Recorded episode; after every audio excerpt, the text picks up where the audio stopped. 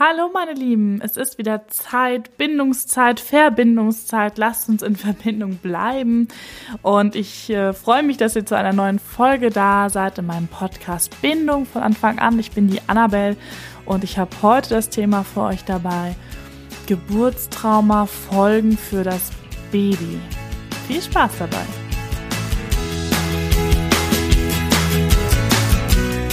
So, ihr Lieben, Geburtstrauma. Das Thema hatten wir jetzt schon ein paar Mal hier im Podcast, weil ich natürlich in meiner Arbeit merke, wie präsent das Thema ist und wie viele Frauen betroffen sind. Und heute nehmen wir nochmal die Perspektive auch ein, wie viele Kinder betroffen sind. Und ähm, ein Geburtstrauma, einfach nochmal zur Definition. Ein Trauma ist eben eine Situation, in der wir keine Reaktionsmöglichkeit mehr haben. Normalerweise können wir in jeder Situation, auch in einer schweren Situation entscheiden, oder wir entscheiden das nicht, unser System macht das einfach, entweder Kampf oder Flucht. Säbelzahntiger-Modus ist das. Säbelzahntiger kommt, Kampf oder Flucht. Das heißt, ich konnte meine Energie freisetzen, ich habe was getan, ich hab, ähm, bin irgendwie der Situation heil entkommen, habe kein Trauma. Gut, die dritte Option ist eben die Option, die am schädlichsten wirkt nachher, und zwar die des Einfrierens, Freeze. Die komplette Hilflosigkeit, weder nach vorne noch zurück zu können. Und unser System macht dann etwas, und zwar versetzt es uns in den Schutzmodus. Zum Überleben schalten wir sozusagen ab.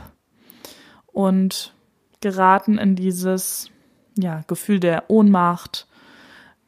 Und später kommen einfach unglaublich viele Gefühle noch an Schuld und an Versagen und alles kommt noch dazu. Und erstmal muss man sagen, dass unser System da sehr gut reagiert hat, weil die Situation war so überfordernd, wenn es uns nicht geschützt hätte, hätten wir es nicht überlebt. Also, vielen Dank, lieber Körper, liebes Nervensystem, dass du so reagiert hast. Jetzt ist es nun mal so, dass nach dem Trauma eben Folgeerscheinungen auftreten. Und die Babys sind ja Teil der Geburt. Es ist dann nicht nur die Mutter, die betroffen ist, eben auch das Baby. Es gibt auch andere Personen, die betroffen sein können, wie der Vater oder die Hebamme. Auch die können traumatisiert werden. Das müssen nicht immer nur die akut betroffenen Personen sein. Und heute schauen wir aber aufs Baby. Und wir schauen ganz klar auf die traumatische psychologische Seite. Wir könnten natürlich auch über die körperlichen Traumata reden, die ein Baby während der Geburt erfahren kann. Hier geht es aber um die psychologische Seite. Also wie auch bei einem Erwachsenen können wir nicht vorhersagen, wann ein Kind eine Geburt als traumatisch erlebt. Es kann sein, es ist total von seiner Grundkonstitution oder von seinen Resilienzfaktoren her so, dass das Baby sehr gut damit umgehen kann, dass das Baby mit einer sehr schweren Geburt eigentlich relativ danach ähm, gestärkt trotzdem sich zeigt und vielleicht nur wenig Unterstützung braucht. Und es kann aber auch sein, dass schon bei kleineren Fehlleitungen während der Geburt oder Dingen, die auch Ärzte vielleicht noch als normal beschreiben würden, der Kristellergriff oder mal mit der Saugglocke nachzuhelfen oder so, dass das für das Baby einfach schon ein mega Eingriff ist und eine mega Sache und es ganz viel Unterstützung braucht. Also wir können es nicht genau sagen, aber wir können solche Faktoren wie eben Kaiserschnittgeburten, wie gesagt, Kristellergriff, Saugglocke, Geburtszange, das sind schon mal alles Faktoren, wo ja auch die Mutter oft schwer erschüttert ist und danach Unterstützung braucht und wo wir dann eben auch nach dem Baby schauen müssen wie verkraftet das diese Eingriffe. Und die Babys, die haben nur eine mögliche Sprache, um uns das mitzuteilen. Und das ist eben das Weinen. Also natürlich haben sie auch die Körpersprache, dazu komme ich noch. Aber ich meinte jetzt äh, stimmlich gesehen. Also weinen ist einfach das Hauptkommunikationsmittel erstmal. Über das Weinen drückt das Baby ganz, ganz viel aus. Ein Baby weint niemals grundlos. Niemals. Und es weint niemals, um dich zu ärgern oder zu provozieren das kann manchmal dieses Gefühl, gerade wenn man in dieser Überforderung ist, also traumatische Geburt, wie gesagt, Mutter ist vielleicht selber noch ganz gestresst und jetzt ist aber dann auch noch so ein total gestresstes Kind da, was versorgt werden will, was auch Hilfe braucht, dann kann sich das manchmal so anfühlen, als würde das Kind auch noch gegen einen arbeiten.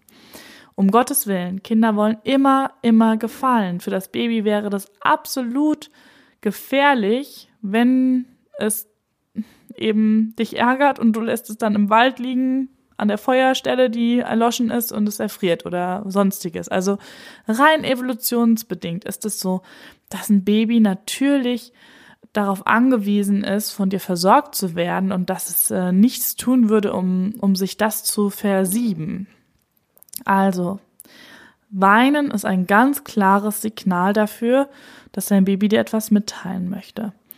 Und für manche klingt das komisch, wenn man sagt, die Babys erzählen auch häufig einfach die Geburt nach. Und das, was ihr ausprobieren könnt, um festzustellen, ob das vielleicht bei eurem Kind der Fall ist, wäre tatsächlich auch mit deinem Baby darüber zu sprechen, über die Geburt.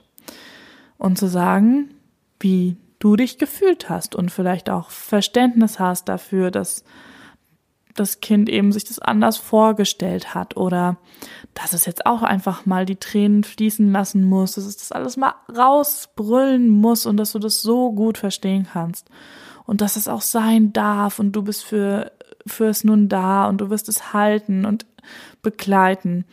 Und ganz viele Eltern machen einfach diese Erfahrung, dass sie, wenn sie mit ihrem Kind über die Geburt sprechen, dass sie tatsächlich wie auf eine Antwort treffen dass das Kind auch darauf reagiert. Indem es zum Beispiel in einen Weinprozess kommt, ja, wenn es vorher ruhig war und man fängt an darüber zu reden und das Kind mit einzubeziehen und, oh, und dann lässt es mal so alles raus.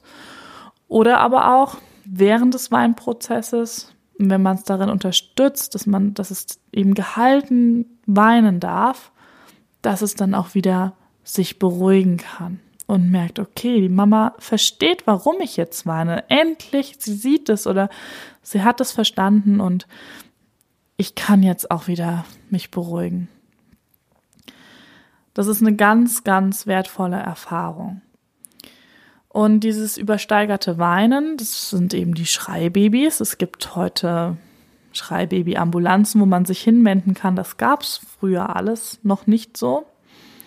Zeigt sich auch, in einem sehr ähm, erhöht angespannten Nervensystem.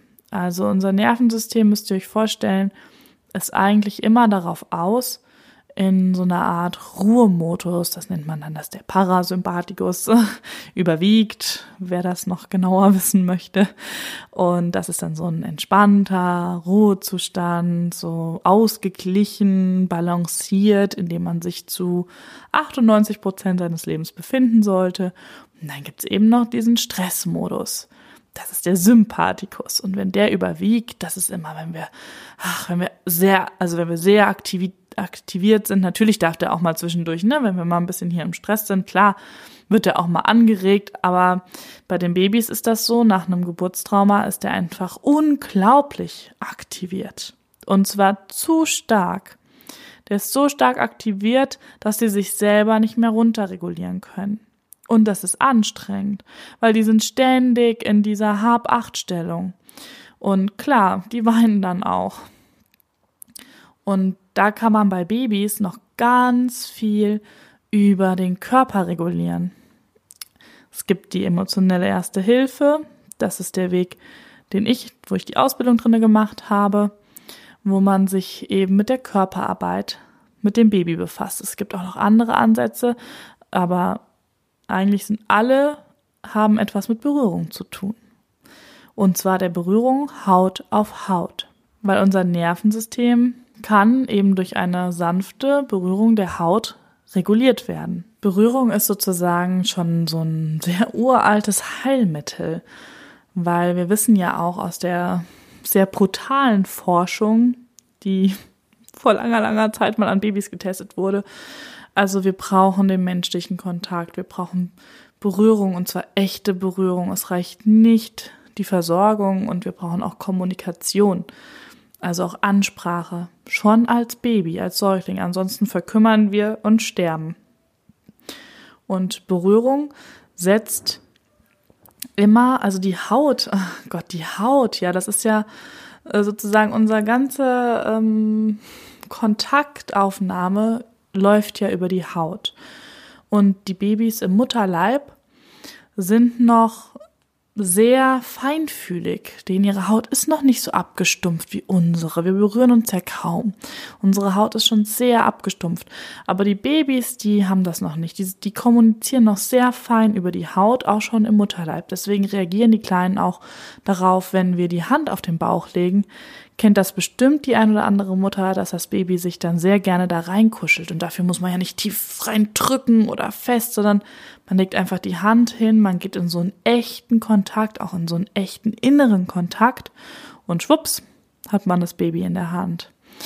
Und deswegen, ja, die Haut ist einfach wundervoll und sie hat eben die Verbindungen zu wichtigen Gehirnarealen und wir können darüber einfach ganz viel regulieren, eben auch was ausgeschüttet wird. Berührung schüttet Oxytocin aus, Kuschelhormon, Liebeshormon. Ja, das ist das, was die Babys dann brauchen. Und die Schmetterlingsmassage, entwickelt von Eva Reich, die in der EEH verwendet wird, heißt zwar Massage, es ist aber einfach nicht nur dieser Wohlfühlaspekt oder einfach nur, weil es so schön ist. Dafür kann man das natürlich verwenden, weil auch für die Mamas und Papas ist das ganz toll. Aber es ist eben extra eine spezielle Art und Weise der Berührung, die dafür sorgt, dass das Nervensystem runtergefahren wird, dass das Baby entspannen kann, loslassen kann. Und so ein hocherregtes Baby ist nämlich nicht immer nur hocherregt, wenn es schreit, sondern man kann diese Zeichen auch schon ganz viel zwischendurch sehen, dass einfach zum Beispiel die Händchen immer in Fäuste geballt sind, dass überhaupt diese ganze Grundkörperanspannung viel erhöhter ist, als sie sein sollte. Und da braucht das Kind einfach wirklich Entlastung, weil das auf Dauer schädlich ist. Es ist auf Dauer schädlich für die komplette Entwicklung. Weil wann können wir uns am besten entwickeln und entfalten? Wenn ich habe euch ja vorhin von dem Parasympathikus, dem Balancezustand, Ruhezustand erzählt und ich habe euch vom Sympathikus erzählt. Und natürlich können wir uns nicht so gut entwickeln, wenn der Sympathikus aktiv ist, weil dann ganz viel anderes bei uns ausgeschaltet ist, weil der sorgt fürs Überleben. Der Sympathikus ist da, wenn Stress da ist.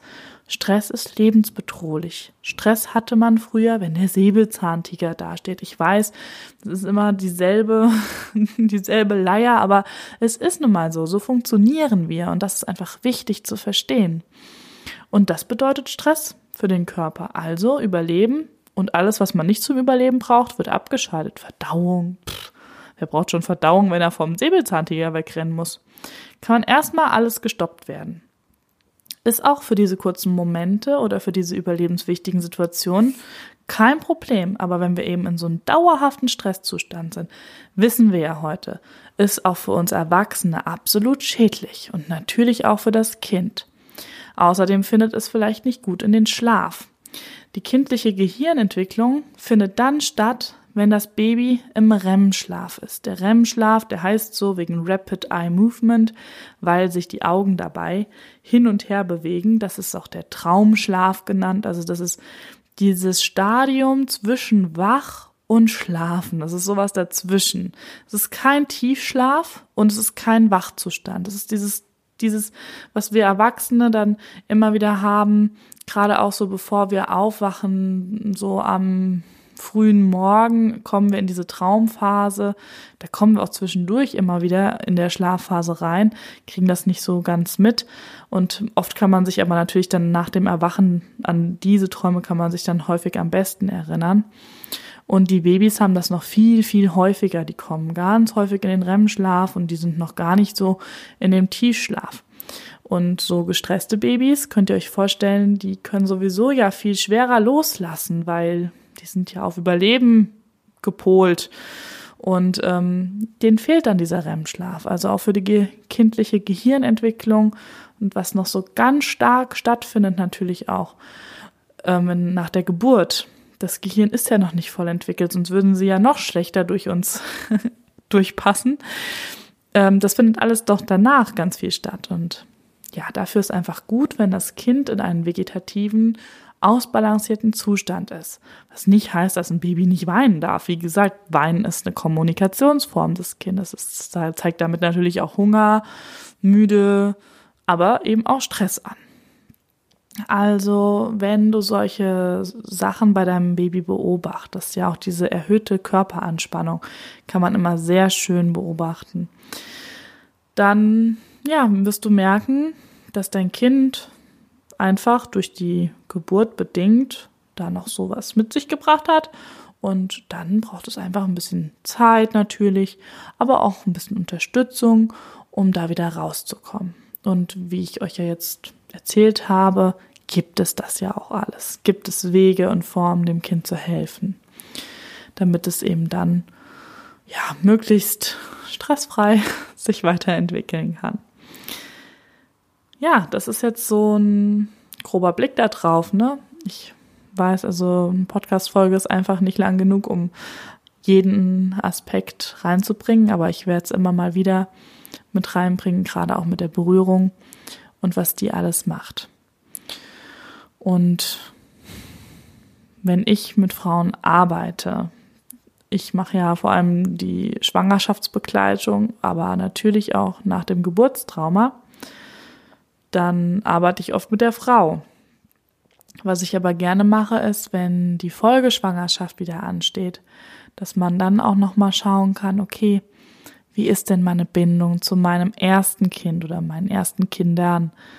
Weil viele Frauen, also es gibt ganz unterschiedliche Wege, wie Frauen nach einem Geburtstrauma damit umgehen. Haben sie es aufgearbeitet oder nicht? Hatten sie schon den Blick dafür, die Bereitschaft dafür? Es ist nicht immer der richtige Moment. Und ich mache dann immer noch mal das Angebot, da hinzuschauen. Und es gibt eben Frauen, die sagen, ja, irgendwie die Geburt von meinem ersten Kind, die hat was bei uns hinterlassen, was sich nicht richtig aufgelöst hat. Und für manche Frauen gibt es dann eben die nächste Geburt, die kann dann wie so eine Heilung der ersten Geburt sein.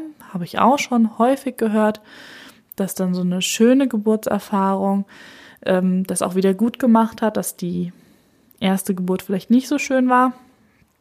Und ähm, es gibt auch viele Frauen, die dann nochmal an das Thema Bindung zu meinem Erstgeborenen rangehen, weil sie auf einmal merken, wow, was für ein Kontakt. Sie gehen ja jetzt ganz anders in die Schwangerschaft und wenn ich sie dann dadurch begleite und wir da so auch tief einsteigen und sie die so bewusst erleben und so viel Bindungsarbeit dann auch sich ermöglichen zu ihrem Kind und sich das auch erlauben, dass sie da jetzt richtig tief einsteigen können. Das ist nämlich auch eine Hürde, wenn man zum ersten Kind nicht gefühlt jedenfalls, klar ist diese Liebe immer da und trotzdem manche Frauen haben das Gefühl irgendwie mit der Bindung, ah, irgendwas ist da noch, steht da zwischen uns.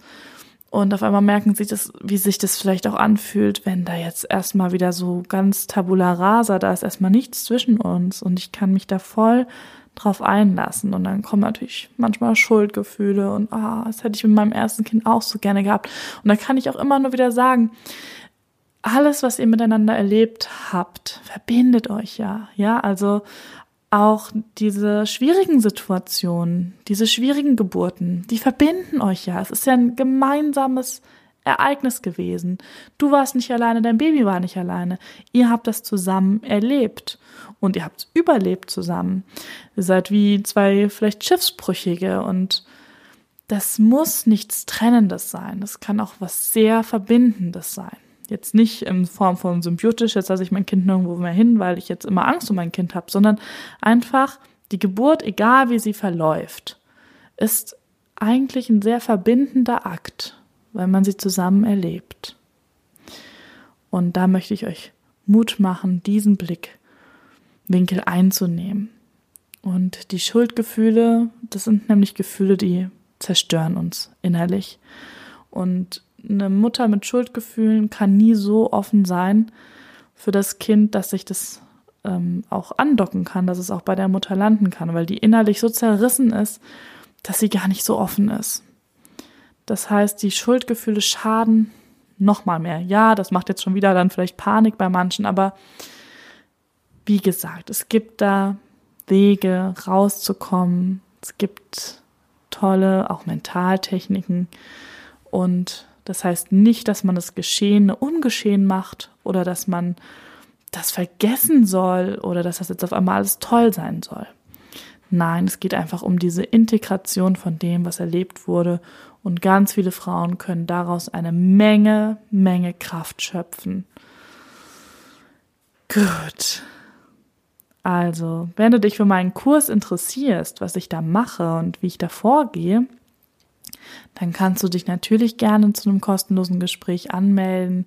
Ich gehe unglaublich gerne in Verbindung mit euch und freue mich einfach über jedes, jede von euch, die an sich arbeiten möchte, die ah, ja, die wirklich einen Blick auch dafür hat, für ihr Kind, für ihre Bedürfnisse, für die Bedürfnisse des Kindes und ähm, auch einfach die Vorteile sieht, da auch dran zu arbeiten, weil es hört nie auf. Wir gehen immer weiter, wir entwickeln uns immer weiter, es hört einfach nie auf. Und ihr gebt einfach eurem Kind die beste Chancen, wenn auch eine schwierige Geburt für das Kind aufgearbeitet werden kann. Ganz klar.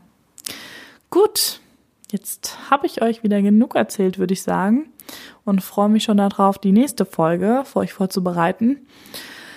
Bitte gerne liken, Daumen hoch, teilen, wie auch immer ihr mich gerne unterstützen möchtet. Darüber freue ich mich wirklich, wirklich, freue ich mich wirklich, weil ich mache das natürlich ähm, vor allem ja, damit andere Leute da sich ihre Inspiration rausholen können und Infos rausholen können, die für sie wichtig sind und ähm, über Feedback, klar. Freue ich mich immer und wünscht euch auch ruhig Folgen oder Themen immer raus damit. Also ich bin ein sehr kommunikativer Mensch und mit mir kann man gut reden. gut. Dann wünsche ich euch jetzt noch eine wunderschöne Zeit, wo auch immer ihr seid und macht es gut. Bis ganz bald. Ciao.